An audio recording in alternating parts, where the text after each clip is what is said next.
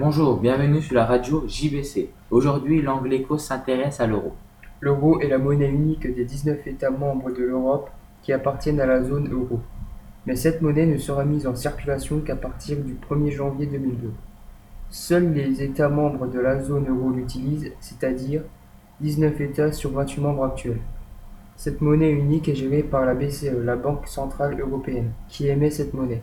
Elle siège à Francfort en Allemagne. Les 19 ministres des Finances de la zone euro sont les seuls à pouvoir prendre des décisions en matière de politique monétaire.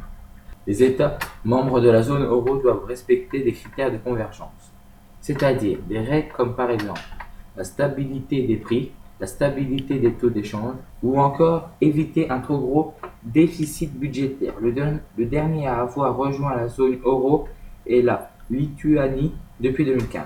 Appartenir à la zone euro a des avantages pour les entreprises comme par exemple la réduction des coûts des opérations de change, la recherche des finances est plus facile, elles peuvent discuter avec plus de banques, elles sont donc plus compétitives car le marché est grand.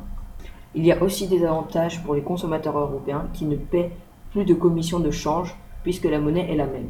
Ils peuvent ainsi comparer les prix plus facilement d'un pays à l'autre. Merci, c'était l'Angleco. Bonne journée à tous et à la semaine prochaine.